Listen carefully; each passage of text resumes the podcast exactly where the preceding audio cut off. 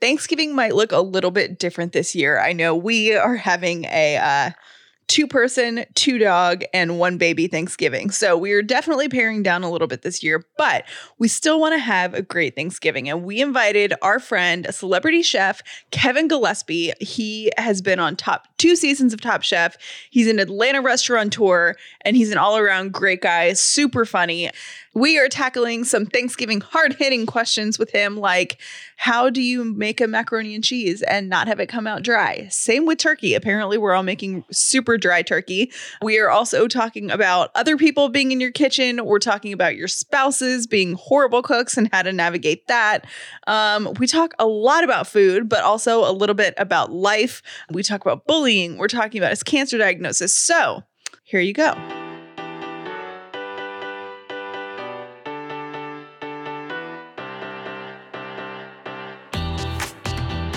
The upside means living in gratitude, finding the positive in every experience, and helping other people do the same.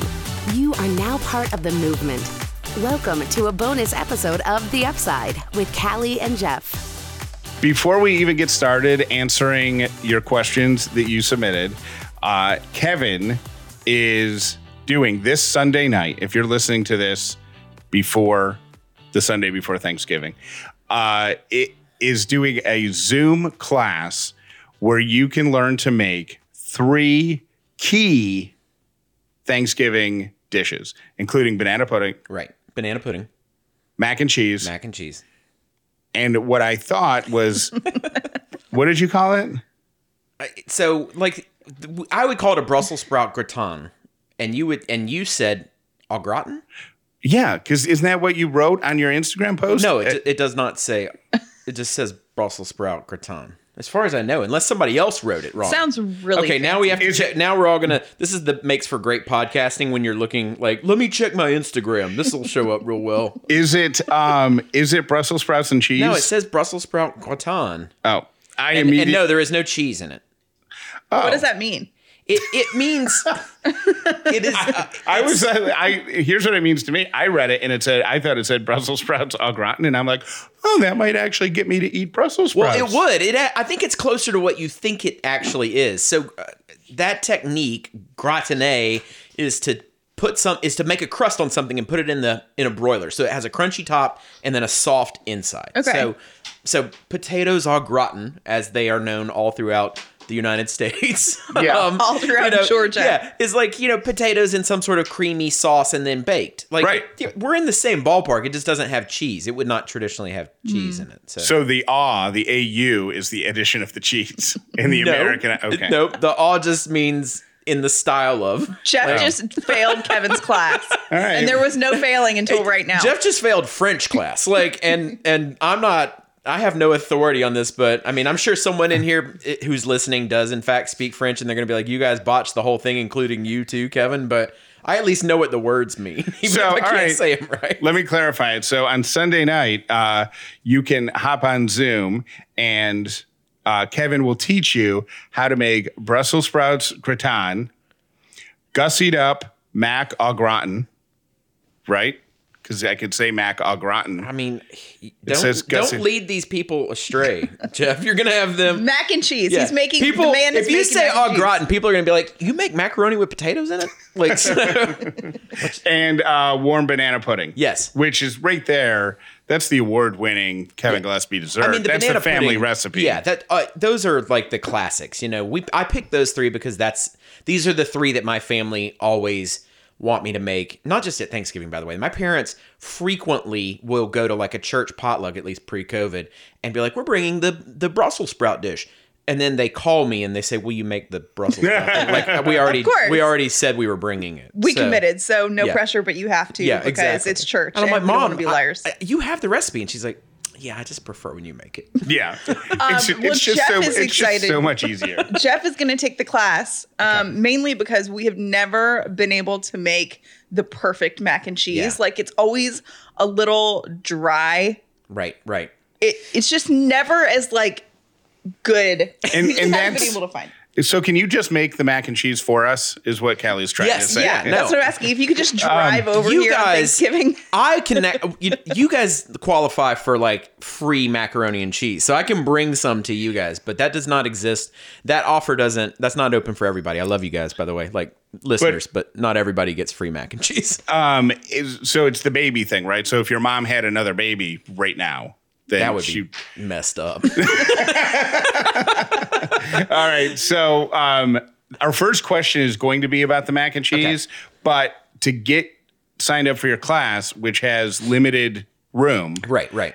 it's Redbeard merch and then the events tab, right? So if you guys follow me on social media, Chef Kevin Gillespie, uh, there's a link in my bio right now that'll take you straight to the ticket. Otherwise, redbeardmerch.com and you can buy a ticket to it. It's 39 bucks, like so it's it's really cheap for the three recipes and you'll get the actual recipe. We'll send it to you in advance so you can buy the stuff if you want to make it along with me. Most people won't. Most people would rather watch and take notes and then Yes. actually make this on Thanksgiving. Is that but what you're gonna do? hypothetically, Mm-hmm. if you wanted to, you'll have the recipe in advance. And what uh, the the right way to do this, by the way, is to take the class and not tell anyone that you're taking the class. Oh, for sure. Yes. Yeah, that's why we're doing it on that Sunday because it's enough days apart that you can now just pretend like these are your dishes when you roll them out at Thanksgiving. I totally don't care. Take credit for all of it. yeah. So just dip out for a couple hours Sunday night, Right. learn to make the stuff, and then blow people away on Thanksgiving. Yeah, right. Whatever people are in your house. The, uh, the one other the person. one other person. yeah. By the way, I'm not like adjusting scaling. These are still made for eight people. So you're going to, you know, it's uh So leftovers. some. Thanksgiving leftovers Yeah, are the best part Yeah. of Thanksgiving. yo, you're going to have plenty after you take Good. this. Well, this leads us into the first two questions that have been submitted. Like Callie was saying, so many people are asking about not dry mac and Yeah, cheese. yeah. So outside of the class on Sunday night, what's the one tip that you can give to keep mac and cheese creamy and not crumbly? Well, so the mistake that people make is that everybody wants baked macaroni and cheese, which is awesome. Like, but baked macaroni and cheese, I think people have the perception that it's literally noodles and cheese and you bake them together. And if you do that, you'll just end up with a greasy, dry mess and it doesn't come out. So the key to the perfect macaroni is that you have to have sort of three pieces. You have to have the noodles already cooked to a certain amount of done, like before you ever start, and you have to dry them off. You have to like put them on a paper towel and let the water come off of them. Otherwise, it'll make your stuff runny. Hmm. Two, you have to make a cheese sauce, and three, you have to add extra cheese to the cheese sauce. But everything goes together cold and then bakes, and what happens is that it doesn't overcook and it doesn't dry out because it all started like cold. So can you make the obviously the noodles are Yeah. easy, but the cheese sauce is that a do in advance No, you thing? can totally. Yeah, yeah, absolutely. You can And make then- it days before if you wanted to. so so on Thanksgiving, you just go into your fridge, you whip out the noodles, you whip out the cheese sauce, put And the two the shredded together, cheese, put yep. some cheese on top. yeah, now you actually mix the shredded cheese into it. Oh, nice. That's how you get that like kind of pulley Mm. mac and cheese, but that isn't dry. So we'll go through it. It's super easy. It's not complicated. It uses all grocery store stuff, but it's just a very particular set of steps um, to have it not be dry. And the second question to come of that is so many people are having smaller Yeah. Thanksgivings because of COVID. So if they normally have a dozen people over, they're having four. Right. You know? But they're still gonna they all the recipes are to scale for a family. What freezes and what absolutely cannot freeze? Like can you put macaroni and cheese in the freezer if you have some left? I mean, you could make a macaroni, not bake it, and put it in the freezer, and then pull it out and bake it and be in good shape. Like it would come out great, actually. So if you wanted to take the same recipe that we're going to give out on Sunday night and split it in half, put one of them in the freezer and then bake the Oh, other one, absolutely, yeah, Can no you problem whatsoever. Can you freeze cooked turkey meat? I mean, you can, but Well, t- I problem- know you can. You can freeze anything. Right, yeah, exactly. This is that's a separate podcast. Yeah. Will it freeze with Kevin Gillespie? Yes, it will. Um, uh, so If you've got enough ice, Yeah. the answer is yes. Yeah, can you? Yes, but the, I guess the the question would be why? Like because cooked, fully cooked turkey meat will last for like I don't know, two weeks in your fridge. Like it's gonna last a long time. So Okay. It's you know, I would just get to Buy work a on smaller eating- turkey, Right, is what well, he's saying. You know what though? I would totally tell you to buy a smaller turkey either way because they cook better. But then I just read an article yesterday that said that there aren't small turkeys anymore because normally everybody wants a giant turkey. And so, you know, they start raising turkeys 18 months before Thanksgiving. So these turkeys were already ready to go. Oh, dang. And there's a ton of 25 pound turkeys and like no 12 pounders because everybody bought up the small ones already. Maybe the way, maybe what COVID is going to do is it's going to bring neighborhoods together because maybe Like a turkey th- swap? three Yeah. houses. Like three houses that are each doing their own COVID bubble Thanksgiving. You house one makes the turkey and eats it too, and then you just wheel it on a cart to the neighbor's house for dinner at three thirty, and then six to the next house. Are you, you- get the carcass? This is your own version of a super spreader event. Yes. well, no, you you know you the turkey's not going to spread it because it's all heated up and stuff. So here's the this is a good segue into the second most popular question we got, which is how do I keep from having a dry turkey? Yeah, that's hard. everyone has dry turkeys. I know it's well. So first of all, and this is the part that nobody likes to hear, is that um, you for the most part, commercial turkey, like commodity turkey, is it is just dry. Like it is. what- It is what it is. So they're raised to be big, and they're raised to get big fast, um, and then they're injected with a ton of water and stuff. And when they cook, they dry out. Like, and it's just the reality of it. Um, white meat turkey is hard to keep moist. It's possible, but it's hard.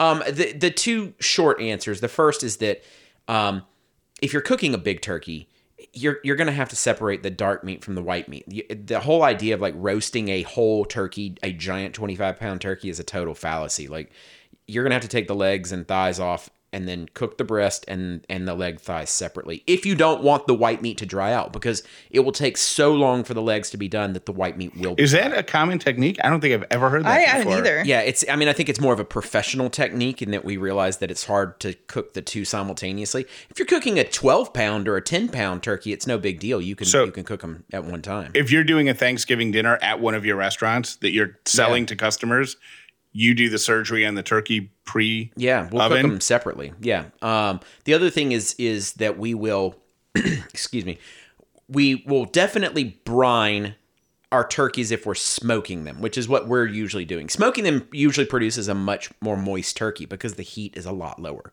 Um, but this, there's no, you don't get the skin. The skin sucks. Um, and brining a turkey will, yes, it will help it stay moist, but it will make the skin soggy. Like it, that's that's sort of the trade off: juicy meat, soggy skin. The other version, if, when you want crispy skin, is that you're just sort of salting the bird but then you have no defense against that dryness. And so there's there's a bunch of different things you can do. Um, one of the easiest that I found is you know they sell this thing called a I think it's a stupid name, but it's an oilless turkey fryer. Oh, I used to have one of Right. those, and they work really well. It works awesome. Yeah. for for cooking a turkey. It's not a fryer, by the way. It's just a kind of a sort of like a mini convection oven, but it works because the breast is facing down in it and the legs are up top when you put it in there. And so what happens is all the most of the juice in the turkey is in the legs and so it just feeds down into the breast as it cooks. And so it's like basting it while it while it cooks and so it comes out a lot better. Somebody asked if you can put a turkey breast down in the oven. Absolutely. Yes. And, and by the way, like I think that's a good technique. I know there's some people that are anti doing that. Um, but yes, roasting it upside down, what people would call upside down with the back facing up in the air and the breast facing down, will make a juicier turkey. for the same reason. Yeah, exactly. Because the runs down into run down. it. Yeah, exactly. And then the key is like you take it out of the oven and you actually let it rest and sit for a while. Like, and by a while, I mean like I let it sit for an hour before I carve it. Um, and all the juice will settle, gravity, in the bottom, in the breast, and then it will stay super juicy. But again, the skin will be crappy at that point. So it's like, do you, I don't care if I get crispy turkey skin. That doesn't mean anything to me. I care a lot more about the meat being really juicy. I am hearing a lot of arguments, a lot of um, arguments that I can use in the future to my anti-turkey Thanksgiving Yeah. because I turkey's great, but it's not something unless I'm getting a sub, you know, like have a sandwich. I never think of like, oh, I could go for a turkey. Yeah. Like sometimes I'm like, oh, I want to, um, I want a roasted chicken, or I, I want a steak, or I want a piece of fish, but I never crave turkey. So I think it's just hyped up for Thanksgiving. Yeah, totally. And so this year, um, we're just going to do a beef tender, like a small beef tenderloin, Okay. and a small turkey breast. Yeah. Which, by the way, the turkey breasts are also hard to come by because so many people are doing smaller Right. ones. So get yours today. Ours is already in the freezer, Callie. Yeah. How about that for being prepared? There you go. What if you were going to pick a main dish Yeah. that's not turkey and not ham, like a non-Thanksgiving dish? What would you? So do you want a meat? But like Yeah, a meat. Yeah. So for my family, it's venison. Um, but because frankly, that is the most traditional Thanksgiving meat. So, like historically speaking, Thanksgiving would have been venison um, because it's in season. Like right now is deer season, as it were, in Georgia. So we always have wild game at Thanksgiving, and that's always my family's favorite. They don't care about the ham or the turkey. It's it's like the the wild game that we eat that everybody loves. Just like Hallmark with the Valentine's Day cards, like Butterball Yeah. capitalized on turkeys for Thanksgiving. Yeah. And they just declared it. Yeah, I mean, it makes sense. Turkeys are technically, you know, wild turkeys are theoretically moving right now. And so if you think back historically, it makes sense that they would have had a turkey, but not the turkey that we eat. I may have taken the most perfect photo in my entire Instagram career. I took it the other night when we were giving baby Ellie her very first bath. It's a picture of Ellie in the sink, and you can see Callie's hands washing her hair. And there's a rubber ducky in the foreground, and there is our dog Lily looking at Ellie. They're making eye contact, and there's so much love between them. It's the sweetest photo. 100% chance that it's going to get framed and go up in our house. I'm going to do that with FrameBridge. It's so easy. You go to framebridge.com, upload the picture, the one that you think is as perfect as mine, and they will send it to you in a frame that you have picked out online. You can preview your picture in dozens of frame styles, even gallery wall layouts. You can choose your favorite or get recommendations from their designers. A handcrafted, personalized gift from FrameBridge starts at just $39 if you want to give a framed print as a gift to somebody else. All shipping is free. Upside listeners are going to get 15% off their first order when they use code UPSIDE. So get started today. Frame your photos and get them sent to you or send them to somebody as a perfect gift at framebridge.com. F R A M E B R I D G E.com. Use the promo code UPSIDE to save 15% off your first order. Framebridge.com, promo code UPSIDE.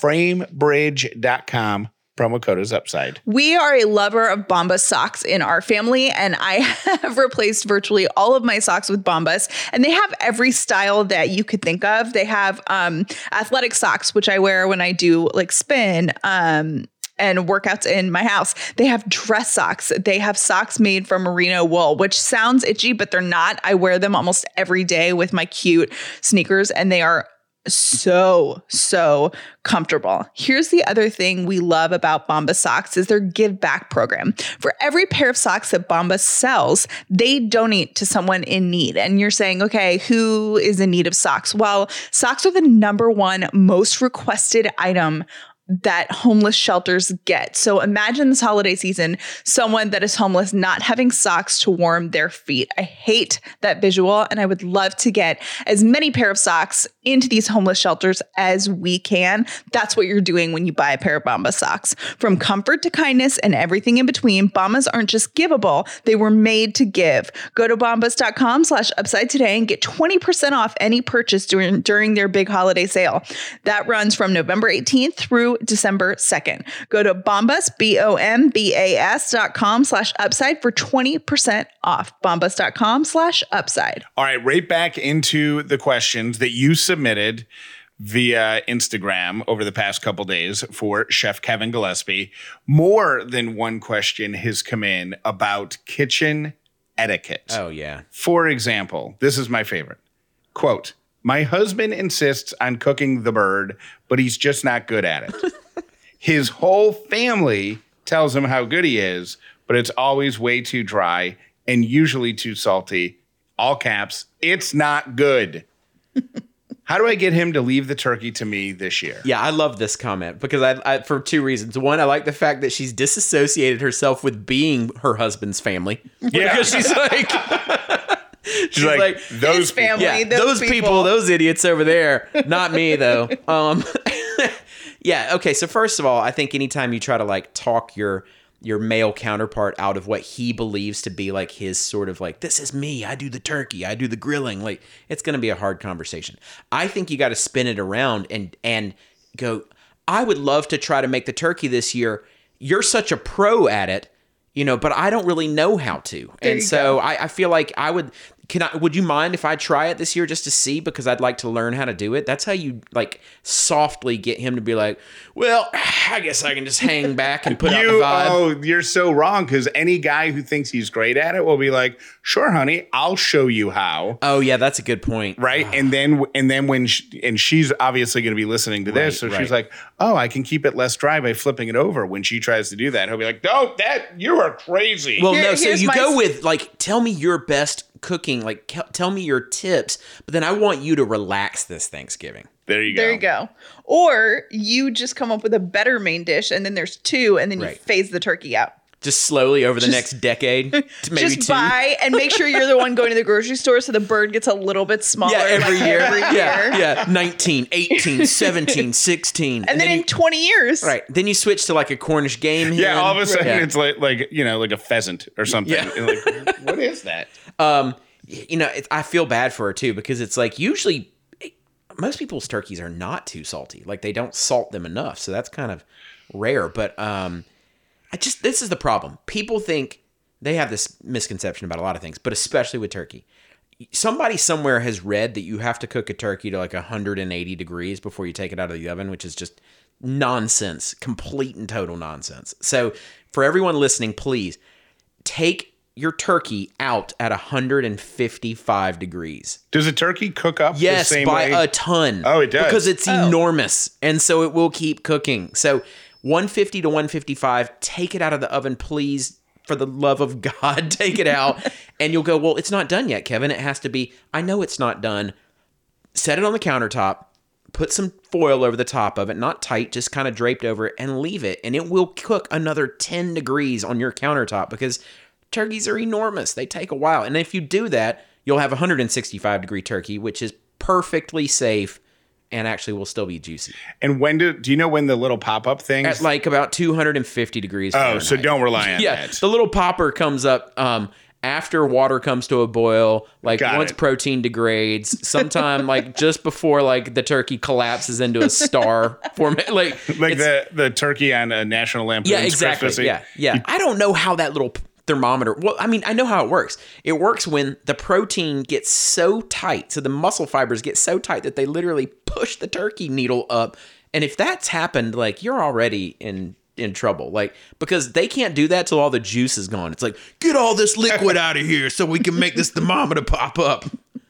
So don't do that. Here's another etiquette question: How do you keep people politely keep Yeah. people out of your kitchen? Oh, I got an oh. answer for this one. or are you not polite and you're just like, stay the f out of my kitchen? No, I'm actually t- too nice about it. So, first of all, when my wife and I built our home, we thought we would construct around this problem. Let's build the kitchen in a way so that people can be in the kitchen, but they're really on the outside of the kitchen.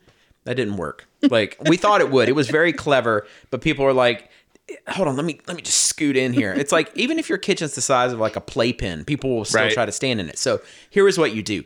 It's called assigning tasks.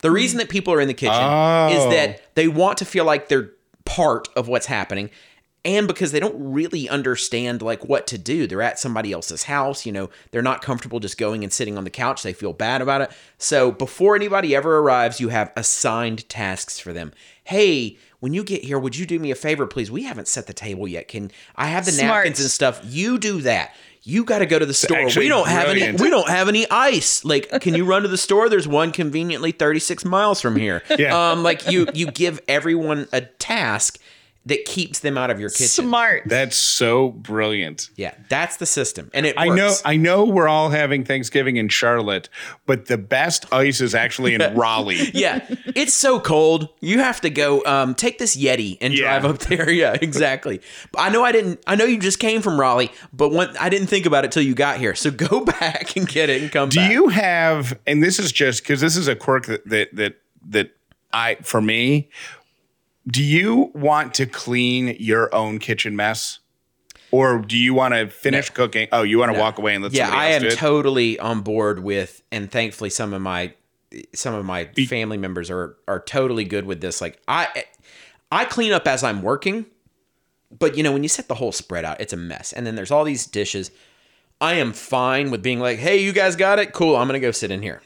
I, in theory, I try to clean as I work, and I feel, and I've gotten. It's one thing I've gotten better at Yeah. over the COVID quarantine thing. However, I will always reach about about twenty minutes before plating this panic moment, and all cleaning while I go rules go out the window, and that's Yeah. when ketchup ends up on the ceiling. Yeah, yeah. That's when uh, you know the dog runs out of the room with a half cooked chicken tender or something. It's just all it's a disaster. You're not alone in that. I think that happens to a lot of folks. It's like that end of the moment sort of panic. Like, Right. And then I feel It's like guilty. before the time's up on Top Chef. Yeah, yeah. Yes. It's like Top Oh, Chef in right. his own head. Well, He's right, like, yeah. I mean, and if you ever like, for everyone who watches Top Chef, like they don't, they try not to show this part because it's not very nice. But every now and again, you'll get a zoom out and you'll see the enormous mess we make. Like, in when we're doing the quick fire, where you're like, I don't care, half a box of baking soda, throw it against the wall. Like, not my problem. I gotta go. Like, so yeah, don't live your life that way. It's not. This is not a timed cooking competition. Though I guess sort of metaphorically this whole thing is. But whatever, you know. Thanksgiving is a quick fire challenge that you know about for 365 Yeah, days. that's so existential. You're Yeah. are they are the quick fire challenges as high pressure? Yes, they're as- terrible. As they seem when Yeah. you watch the show. Yes, and in real life, by the way, we don't know. Like we So have it's no not idea. like look stressed no, and freak like, out. You show up and you're like, "What are we doing?" And then they're like, "You're gonna make so and so." Are you guys ready? And you're like, "No." And they're like, "All right, cool. Three, two, one. and then it like that's actually the most real part of Top Chef is the quick fire. Do you have like look where does the knowledge come from when they present something that y- you've never heard of? Like do you make it up? Do you oh, try to cheat? Do you Oh, Yeah, look at just- other people? I mean, you kind of know. I don't, you can't really look at other people because if you're if you take the time to sort of figure out what somebody else is doing, You've you lost your time. You're burning your done. own Yeah. clock. Yeah, you just have to go, man. It's like it is straight winging it. And so sometimes you go with associative, you think that sort of looks like blah blah blah. I'll try to make it that way. And sometimes it works and other times you're like, yeah, that was terrible. Um, you know, the the thing is nobody gets sent home traditionally, though it has happened before in Top Chef. Like nobody gets sent home on a quick fire. So it's like if you botch it, whatever, you know. Yeah. Um, but you just go, dude. Yeah, it's just like it's a it's totally a like let's just see what happens. So that's So- why some people are better at it than others. You'll notice like some competitors are really good at quick fires because that's maybe that plays to their style of cooking, very sort of spur of the moment, kind of interpretive. Other people are very structured as chefs and they don't do super well as a, at quick fires. Are you done with reality TV or you, would you do another one? I would do uplifting reality TV. I'm done with like disparaging reality like TV. competition, beat yeah, I just other can't up. do it, man. I just that's not how I want to live my life. Like I've I've changed as a person over the years, and um, I only really care about helping people and telling their story and getting them amped up and making them a better, you know, helping them have a better life. I don't really want to like sit in condemnation or judgment of anyone anymore. In yours, and uh, not to be too boring, if somebody did not watch Top Chef and is listening to this, Yeah, they're like, "What is But- this Top Chef that you speak of?" But in the season that was on, which feels like a lifetime ago because Yeah. it was pre COVID, there was a, a- an elimination where you basically said, Hey, I called the shots. These guys who are all on the chopping block are on the chopping block because they were following my lead. So cut me. Right, Let, yeah. let let me go. Do you think that was almost disappointing to the producers?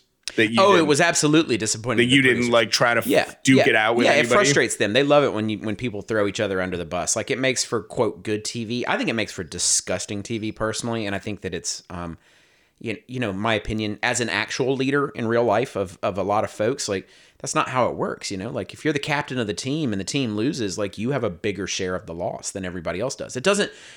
In that moment, it didn't matter that other people did things that contributed to our loss. It just doesn't work that way. And yes, it bummed them out because it ruins the like um it ruins their whole let's talk about it, let's act like, you know, it's it just it steals away their thunder because you know, TV producers love being in control. So they hate it when somebody else steps in and, and doesn't allow them to have that control. Is that? Do you think that's a perspective that's changed for you since you got sick with your For sure. with your kidney stuff? Yeah, absolutely. I mean, I think that anytime you go through like genuine tribulation in life, not like some make believe stress, um, it changes the your perspective of things. And you, I think personally, it may sound cliche, but I think you spend a lot of your life um, considering if if in your last moments how will you be viewed like you know you you want to be very careful with your choices moving forward because you want to you say to yourself like if that's if this is the last one like is it gonna I don't want to go out like uh, you know, I don't know. You it, it feels a bit like you have a second lease on life in some respects, and so you just live it by a different set of values and virtues, if you want to call it that. So Somebody wrote us in and said that they, um, or wrote into us and said that they're a cancer survivor, but having a hard time being positive. yeah. And how do you keep yourself in a positive mindset? so it's hard first of all so, so for whoever wrote that i saw that question and um, the reality is that the first is that you need to understand that you won't and can't be positive about it all the time. Like and so you need to let that go. Um, too many people um, feel like they must remain positive throughout the entire experience and that's just completely unrealistic. Like you're gonna have bad days. You're gonna have days that you're really mad about it or that um, you just don't understand why you're having to deal with this or why you have to worry about your future. Like and and i would always say like let it let that just sweep over you. Uh, my opinion is that you can't really control the emotions as they come but you can control how you choose to handle them and like whether you fixate on them. So when that when those moments of frustration or negativity or depression come over you like just let them come and then let them go. Like don't be the dog chasing the car as it were. Like don't don't go after that. Um, but that expectation that you're always going to remain positive is just not there. However if you can learn to move past the negative emotions if you can learn to let the anger and the stuff go what you'll find is that you tend to land back on the positive a lot more. You tend to circle back to um, a more uplifting way of looking at it. And I think that the positivity comes from the fact that you just, um, you know, if you're a survivor, no, you surviving hasn't doesn't take away from the struggle that you went through.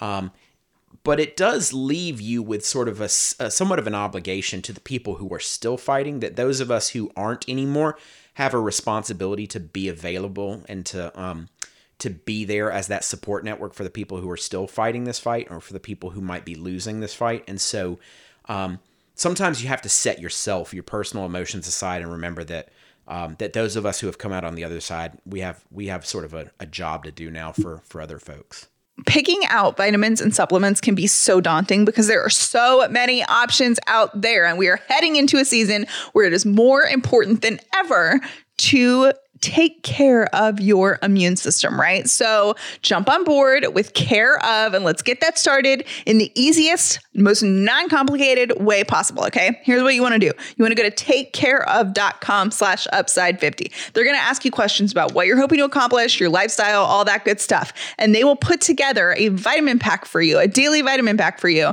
um, that is personalized just for you based on what you need. So they will help guide you through the process of vitamins. For me, it is so overwhelming. So I was really glad to um, partner with Care of because they've made it so much easier. They've helped take the guesswork out of vitamins.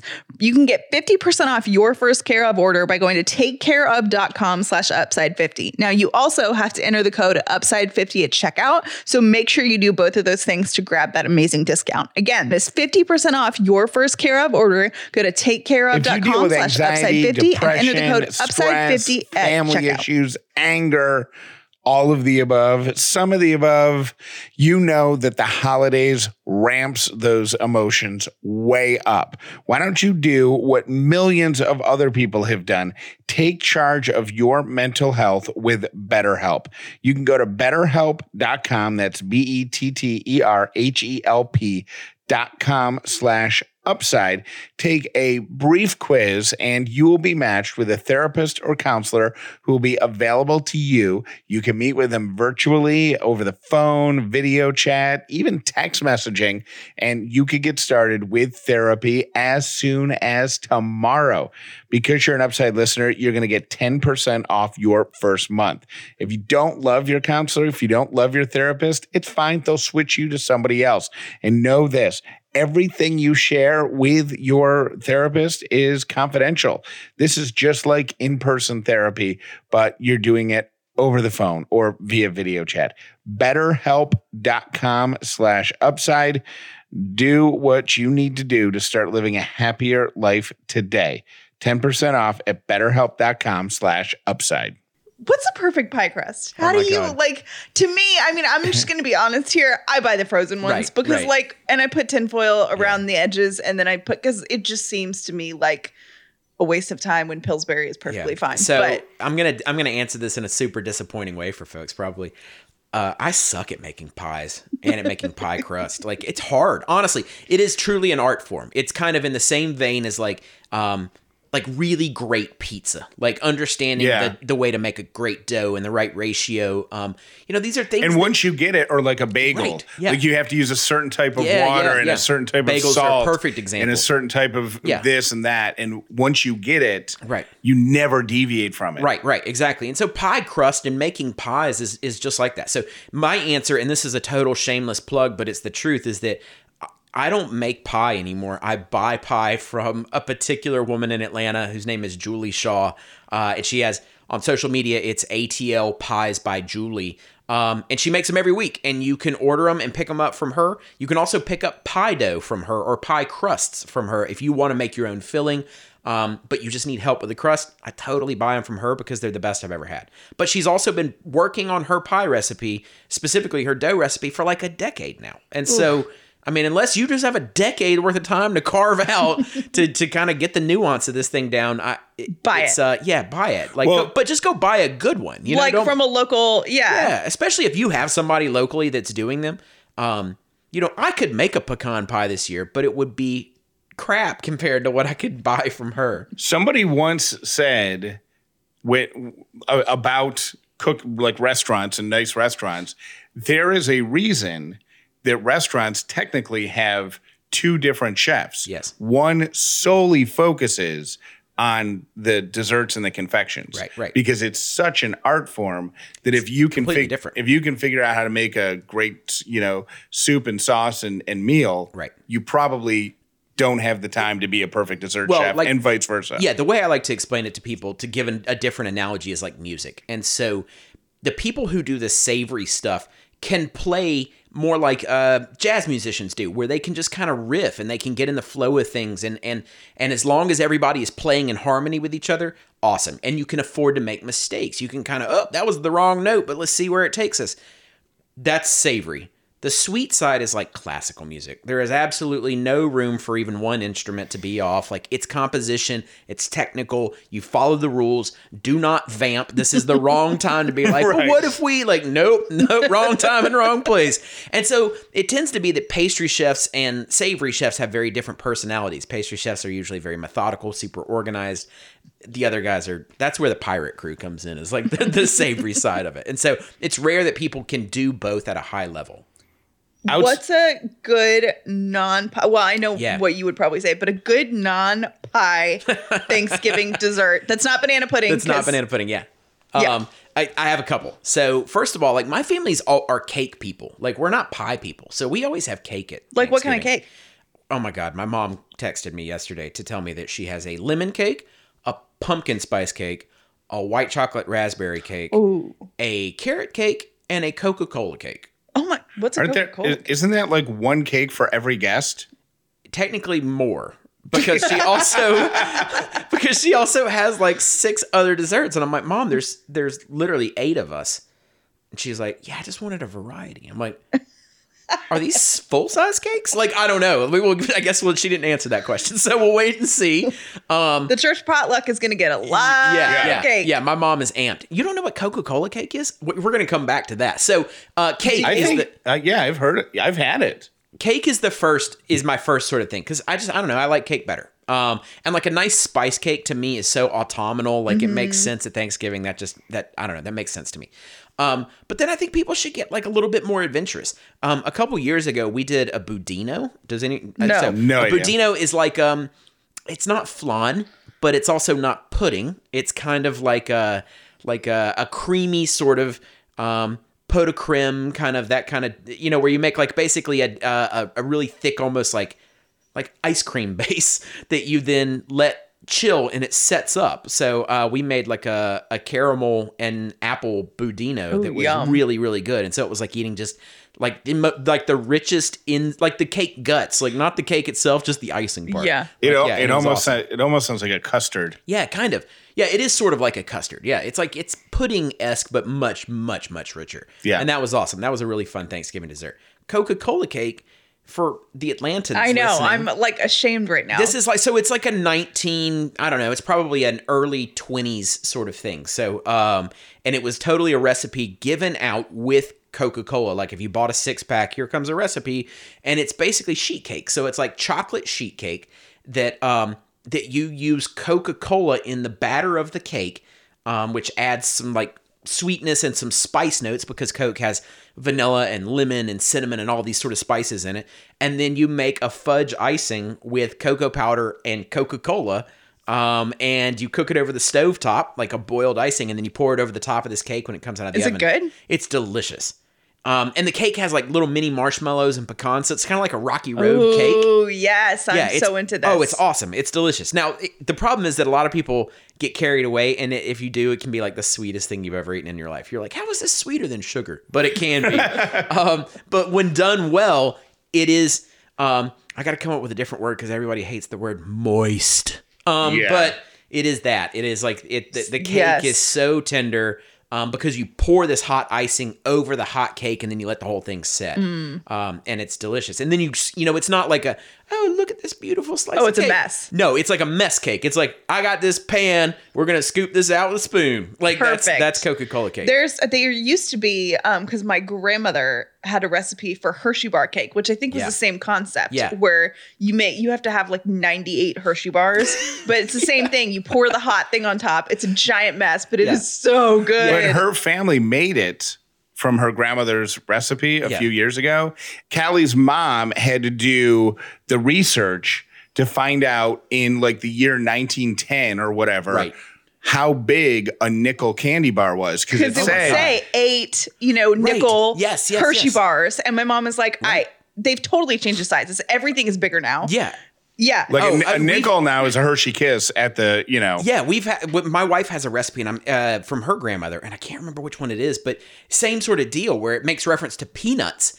And like get the get the package that they that goes along with the so and so, and you're like, well, that doesn't exist That doesn't anymore. exist. Right. They're not saying eight ounces And then, of well, then you realize that it's a 28 ounce container, and you're like, 28 ounces? Like, what size container is that? That doesn't make any sense at all. And so you go to the store and you're like, I got a 16, I got a 32. Did they used to make one in between? Like, and why? Um, or so I'm going to buy the 32 and then I'm going to have four random ounces of this stuff right. forever. Yeah, and that's what you end up doing is that you're like, so what do we just eat the four now? Like, or or then you end up being like, let's just put all 32 in, and then you're like, this isn't this didn't work right. Should have used should have gone with 28. yeah, exactly. I want to find a recipe that my grandmother, and I'm saying this because somebody listening might have this recipe, but my grandmother on my dad's side used to bake a cake that used the the frozen orange juice concentrate. Remember Yeah. that old Okay. school? Yep, yep, yep. And it was it had a cream cheese icing and it was like an orange cake, and she would use the the yeah, frozen. It's called creamsicle cake. is that what it is? Uh-huh, Oh and my it's gosh, one of my absolute favorites. It's so good. It's like a total 1950s. There's all Yes. these there's all these like dishes that came out in the 50s for like the first generation of like leaving the home working women, you know? And so they had all these recipes that that were created by these big companies to make life easier, quote unquote. And they all used like can of this, can of that, put together, stir, dinner's ready. And um I actually I kind of am obsessed with this this uh, Facebook page called Emmy Made, E M M Y Made, and it's this Japanese woman who just recreates random stuff. Some of it is Japanese, but she's also se- like semi obsessed with these 1950s cookbooks, like Betty Crocker cookbooks. I love it. And so she'll make things that you're like, oh my god, we used to make Have that. Like this, like she makes a lot of the salads, and by salad, I'm using quotes like the sa- like when salad meant Jello and Yes. and like Right. mayonnaise. Um, yeah, those kind of salads. but she made this dessert the other day that I was like, that is the most 1960s thing I've ever seen, and I totally need to roll it out. And it's a, a it's called a jewel cr- a crown jewel cake, and it is basically I'm gonna walk people through this. So it's a it's a graham cracker crust on the bottom. And then you make as many different colors of jello as you can find. And you make them like super firm jello, like like what we used to call jello jigglers, you know, where where You and could cut it and yeah, so set they it on can cut it into Yeah. a cube. And so you get, you know, you got a blue one and a red one and an orange one and a green one and a yellow one and yada yada yada, as many as you can as you can come up with.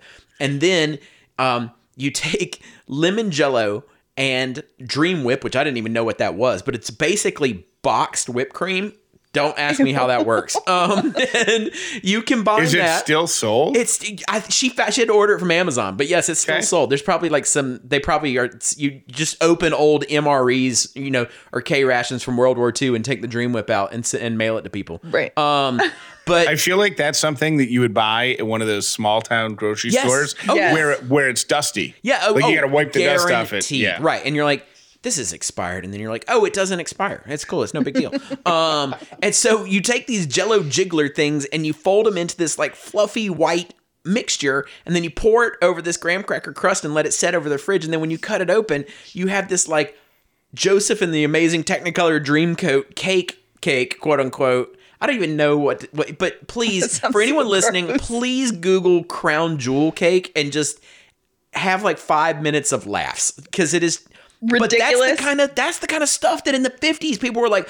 Oh, my mom's a really good cake. She does this thing where she stirs these 3 packs together, and that like qualified as good cook. And that's why so many people nowadays um, aren't very good cooks. Is because this country became a better place when women had equality and entered the workforce but what ended up happening is that a lot of those old recipes and and being able to teach the next generation how to cook well Got lost. because people were working you know Yeah. and so you end up with the only knowledge you have is i know how to make something but it takes two cans of this and one bag of frozen so and so and then you just and then you put them together and it's like nowadays when people want to cook fresh food like there's nobody left to tell them They're like, what? A Yeah. cake? A cake with sugar and flour? What about Jello? Yeah, yeah. Like when you're And like Dream Whip. Yeah, when you're like, we're gonna make cranberry sauce, and they're like, "S- yeah, you take the thing and you with the can and you open it and then uh, Yeah, cranberry I sauce. did and, It's then, like- and then you slurp it out.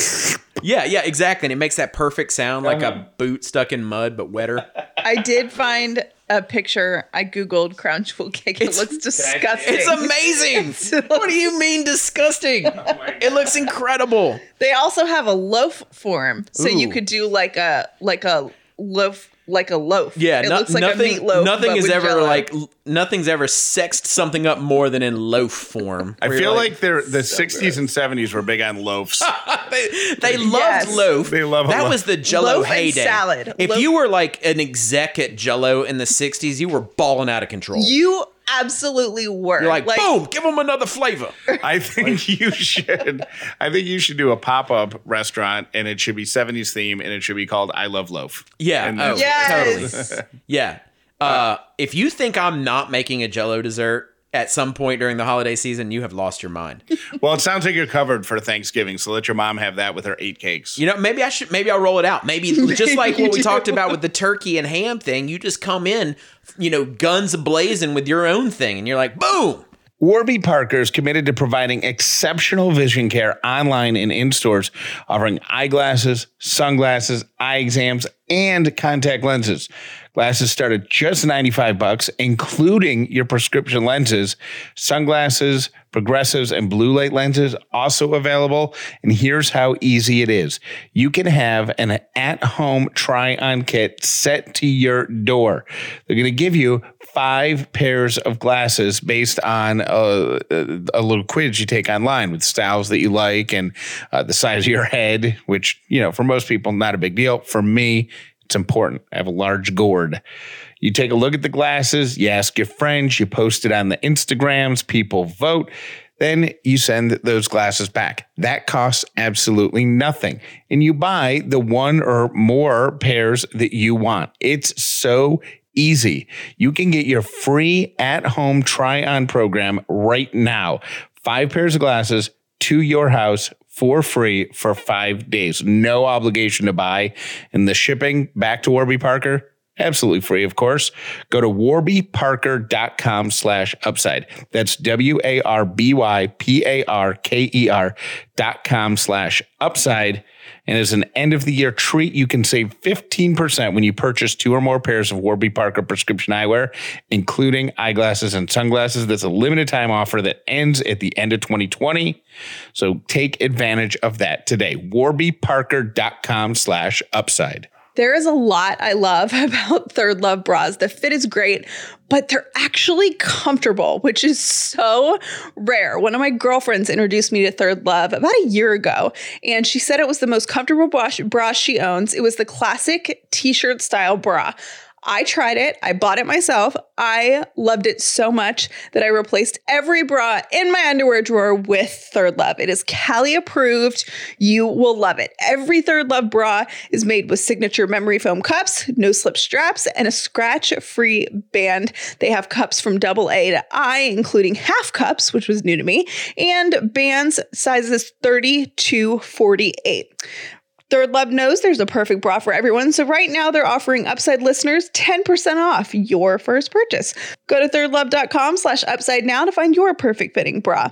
That is 10% off when you use that link, thirdlove.com slash upside. All right, two more questions. Okay. Uh, the last one is from Callie's mom. Okay. The one before that, uh, though, is going to be a, a little serious again because it's kind of sad.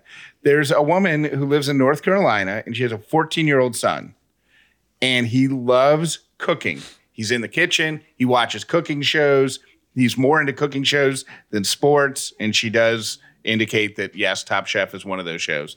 Uh, but he gets bullied Yeah. because of his friends are all into sports and stuff like that, and, and he wants to do that. Can you share some encouragement with him? His name is Austin. Yeah. So first of all, Austin, kids are jerks. So like, let's just That's throw that true. out there. Like Very true. And especially teenage boys. Teenage boys are jerks. They're all jerks. Like it, it's part of it. Like every single person in this world, in some capacity or another, has been bullied, including the bullies, by the way. So you know, later in life, uh, you might think back on this and you'll probably feel a little bit differently about it. But um, first of all, being a great cook and liking cooking um, is is a is not something to be ashamed of by any means. You know, um, not everybody is great at playing sports, and not everybody cares about it. By the way, sports are a game. They truly are a game. We in our country pretend like they're super important, but they're a game. The things that kids do, they're games. Cooking is one of the most important pieces of humanity. Like learning to cook and share food with people is something that is important whether you're a child or whether you're an adult. It crosses every single boundary. You're going to find that if you're that you love food and that sharing that with people is going to help you meet more people in your life that are important than any sports event ever led to. And so what I would tell you is that you know, continue doing what you love. Uh, try your best to ignore those folks, even though I know it's going to be hard. And um, I can promise you this: this is speaking from from the heart here. Uh, maybe not in middle school and high school, but as soon as you're done with that, you're going to get a lot more girls because you are good at cooking than you ever would be at being a mediocre person, mediocre sports star. So, And the sports people are going to be calling you yeah, to get reservations at your That's restaurant when you are Yeah. selling out your Yeah. Yeah. reservations Yeah. when you're packed and they want a favor. Yeah, exactly. Is that at the end of the day, everybody loves food. They they might be, uh, you know, giving you a little bit of grief right now, but. Uh, I can promise you that the tables are going to turn very soon for you, uh, and I would just ride this out as long as you can and, and not worry about it that much. And and that sports guy who's making fun of you, eventually his knees are going to go bad. Yeah. But you're going to have the crown jewel cake recipe Boom. forever. Yeah, exactly. Or whatever whatever your thing is. Yeah. I made chocolate souffles in high school. Um, I learned how to make them, and like the chocolate souffle was, and this is for like a chubby kid.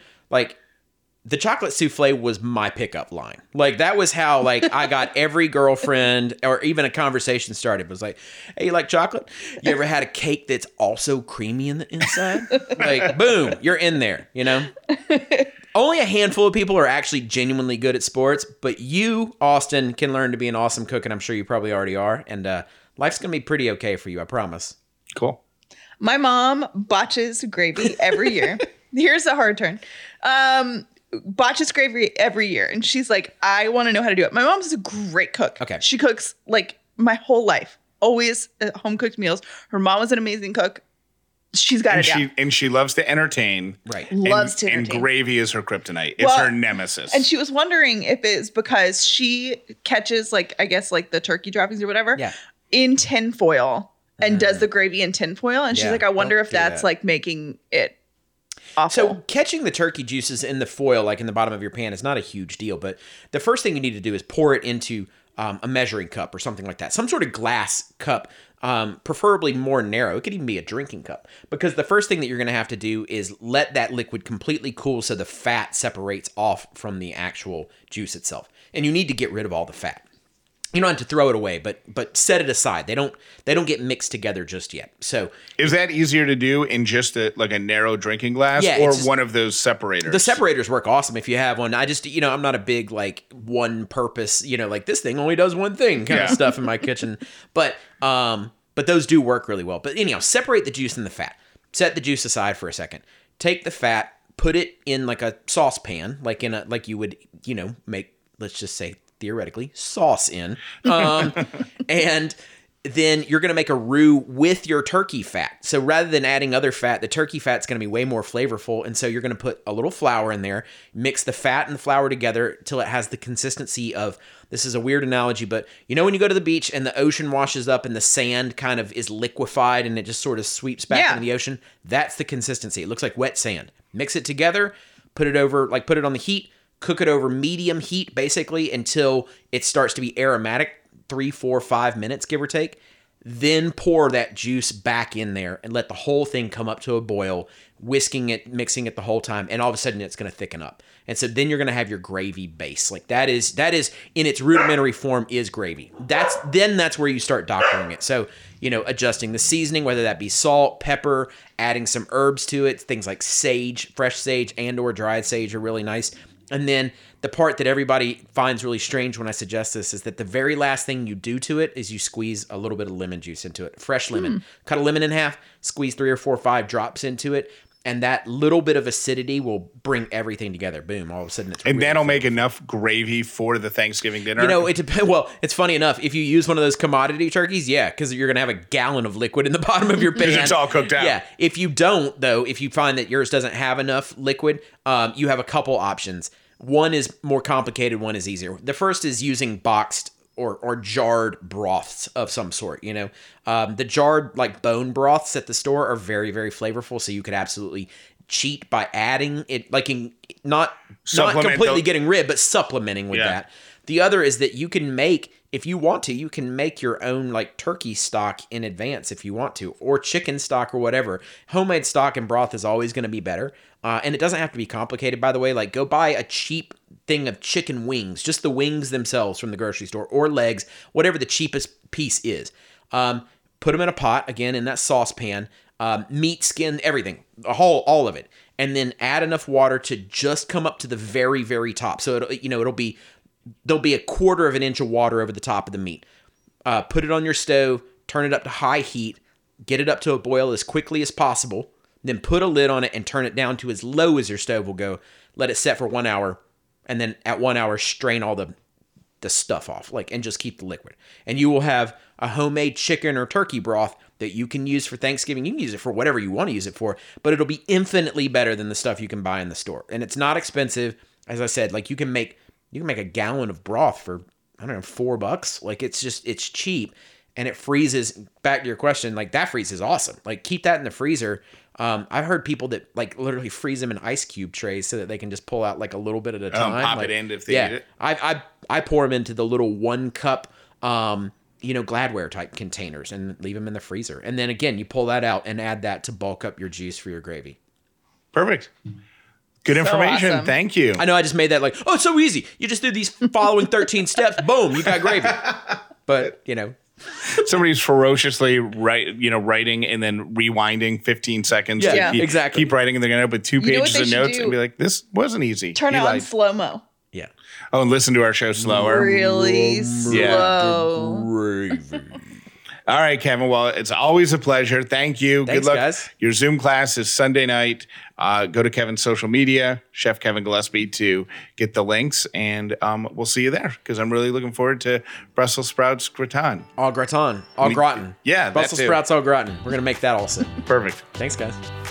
Thank you for listening to The Upside with Callie and Jeff. We hope you enjoyed this bonus episode.